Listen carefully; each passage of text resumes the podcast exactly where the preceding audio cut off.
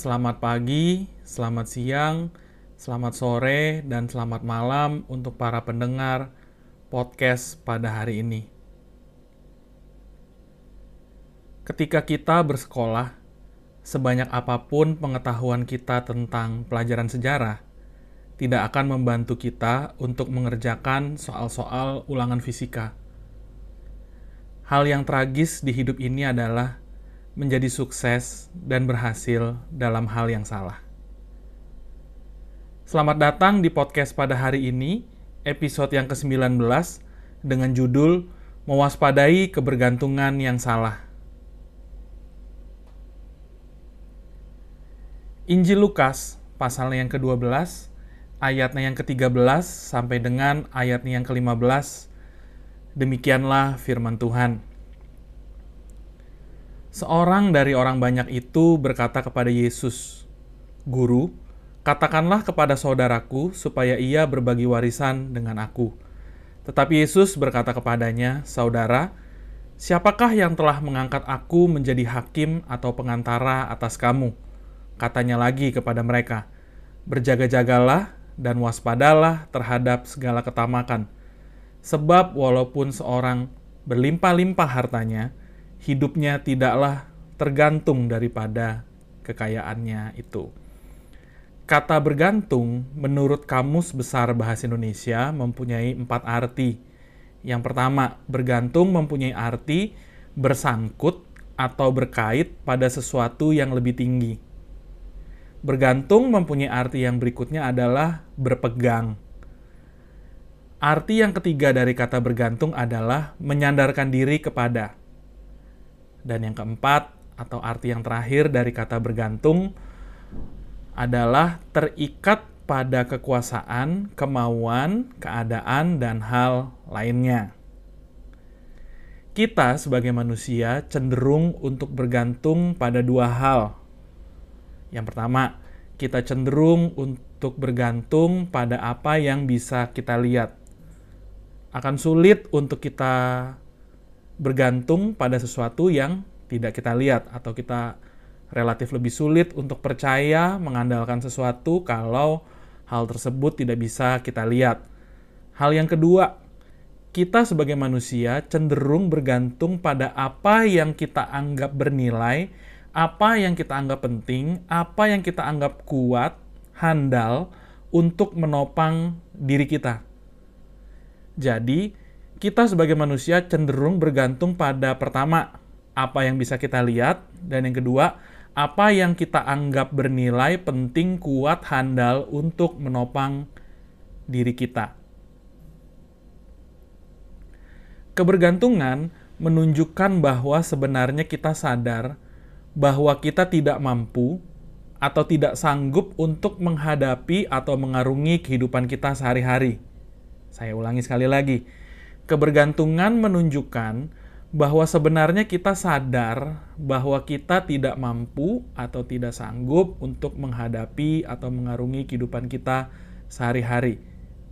Tetapi menjadi hal yang berbahaya kalau kita bergantung pada hal-hal yang salah dalam kehidupan kita.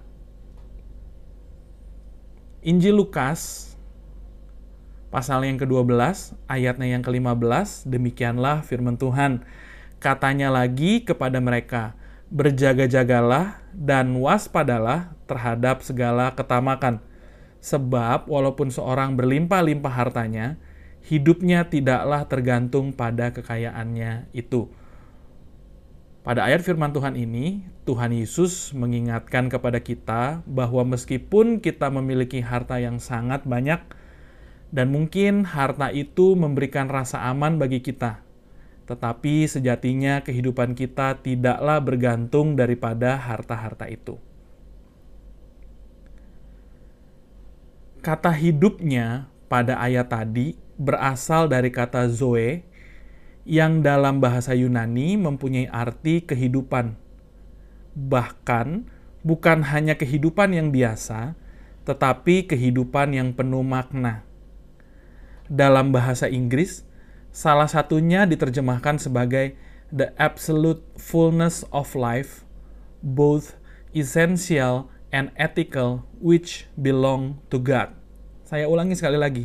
Zoe adalah the absolute fullness of life, both essential and ethical, which belong to God. Sehingga kita bisa mengerti bahwa mengapa Tuhan mengajarkan kita untuk berjaga-jaga dan waspada terhadap ketamakan.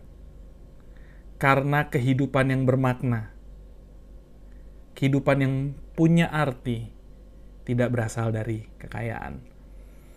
Kata tergantung pada ayat tadi berasal dari kata Amy, yang dalam bahasa Yunani mempunyai arti yang pertama, Amy adalah kata adalah, yaitu arti atau makna. Amy juga berarti ada atau menjelaskan tentang eksistensi. Amy pun berarti terjadi yang me mengartikan atau menerangkan bahwa penyebab atau asal muasal sesuatu. Kata Amy juga berarti datang yang mengartikan atau menjelaskan bahwa berasal dari sesuatu. Sehingga secara terjemahan bebas, ayat ini bisa diartikan sebagai berikut. Kehidupan yang bermakna tidak hadir atau tidak ada atau tidak eksis karena jumlah kekayaan itu. Atau kehidupan yang berarti tidak disebabkan atau tidak datang atau tidak berasal dari jumlah kekayaannya itu.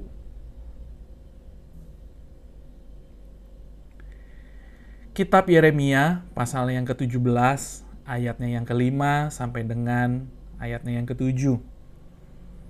Demikianlah firman Tuhan. Beginilah firman Tuhan. Terkutuklah orang yang mengandalkan manusia, yang mengandalkan kekuatannya sendiri, dan yang hatinya menjauh daripada Tuhan. Diberkatilah orang yang mengandalkan Tuhan, yang menaruh harapannya pada Tuhan. Meskipun kehidupan kita atau kehidupan manusia pada umumnya sangat kompleks, setidaknya ada tiga pribadi yang kita andalkan atau kita bergantung kepadanya yang dapat kita pelajari dari ayat-ayat tadi. Yang pertama, kita mengandalkan atau bergantung pada orang lain. Yang kedua, kita mengandalkan atau bergantung pada kekuatan diri kita sendiri. Dan yang ketiga, kita mengandalkan atau bergantung pada pribadi Tuhan.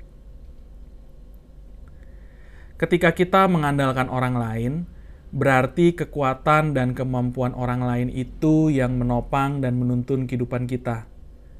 Ketika kita mengandalkan diri kita sendiri, berarti kekuatan dan kemampuan diri kita lah yang menopang atau menuntun kehidupan kita.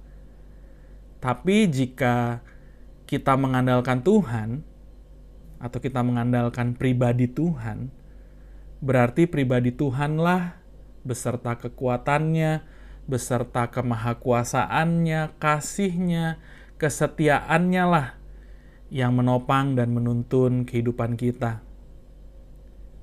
Jadi apa dan siapa yang memberi makna atau arti dalam kehidupan kita?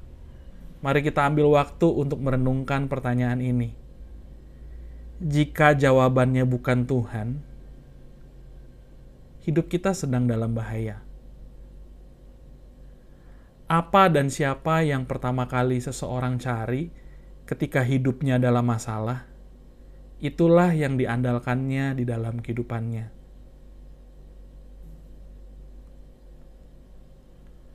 Lalu, kalau kita menyadari bahwa pada hari ini kita tidak mengandalkan Tuhan, Bagaimana cara memulainya? Kita mengandalkan sesuatu atau mengandalkan seseorang karena kita percaya. Saya ulang sekali lagi. Kita mengandalkan sesuatu atau seseorang karena kita percaya. Dan kita bisa percaya karena kita mengenal. Saya ulangi. Kita mengandalkan karena kita percaya. Dan kita bisa percaya karena kita mengenal.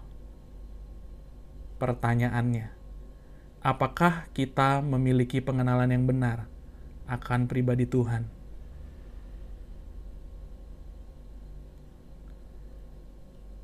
Kalau kita lebih mengenal uang daripada mengenal pribadi Tuhan, kita akan cenderung dengan mudah mengandalkan uang dibanding mengandalkan Tuhan. Kalau kita lebih mempunyai pengenalan akan kekuatan kita sendiri atau kekuatan dan kemampuan orang lain, kita akan cenderung mengandalkan diri kita sendiri ataupun mengandalkan orang lain. Mari kita mulai membangun pengenalan akan Tuhan, sehingga ketika kita mengenal, kita bisa percaya, dan ketika kita percaya, kita aman mengandalkan Tuhan dalam setiap aspek kehidupan kita. Sebelum saya menutup episode ini, mari kita sama-sama berdoa. Tuhan, pada hari ini kami mengucap syukur untuk firman-Mu yang berbicara kuat di dalam hati kami. Hari ini kami perlu membuka hati untuk jujur mengakui apa dan siapa yang kita andalkan dalam kehidupan kita sehari-hari. Kalau hari ini kami menyadari bahwa ternyata yang kami andalkan bukan Tuhan. Mungkin yang kami andalkan adalah orang lain, mungkin kekuatan kami sendiri, mungkin kekayaan, mungkin posisi, kekuasaan, jabatan, pengaruh. Kami perlu bertobat daripadanya Tuhan, sehingga kami berbalik kepada pribadi Tuhan. Hari ini kami belajar bahwa kami perlu mengenal pribadi Tuhan sehingga kami bisa percaya, sehingga kami bisa mengandalkan Tuhan. Kami ucap syukur buat firman Tuhan yang menegur kami, mengajar kami, sehingga kami bisa bertobat pada hari ini. Kami tahu kami perlu mengenal pribadi Tuhan lebih lagi. Karena itu, biar hari ini jadi hari yang baru, momen yang baru, di mana kami mulai belajar untuk membangun pengenalan akan Tuhan melalui firman Tuhan, melalui doa, Tuhan, tolong kami untuk kami bisa tekun, setia, konsisten, untuk kami bisa mengenal Tuhan lebih dan lebih lagi. Terlebih lagi, Tuhan, kami minta supaya kami tidak lagi hidup dalam kesombongan, menganggap Tuhan tidak penting, menganggap Tuhan tidak berarti Biar pada hari ini kami datang dengan pertobatan untuk kami jujur melihat bahwa Tuhan adalah segalanya dalam kehidupan kami. Terima kasih Tuhan. Biar hari ini menjadi momen yang baru dalam kehidupan kami, kesempatan yang baru dalam kehidupan kami. Untuk kami mulai belajar untuk mengenal Tuhan dalam kehidupan kami. Di dalam namamu kami berdoa dan ucapkan syukur kami. Amin. Terima kasih sudah mendengarkan podcast pada hari ini.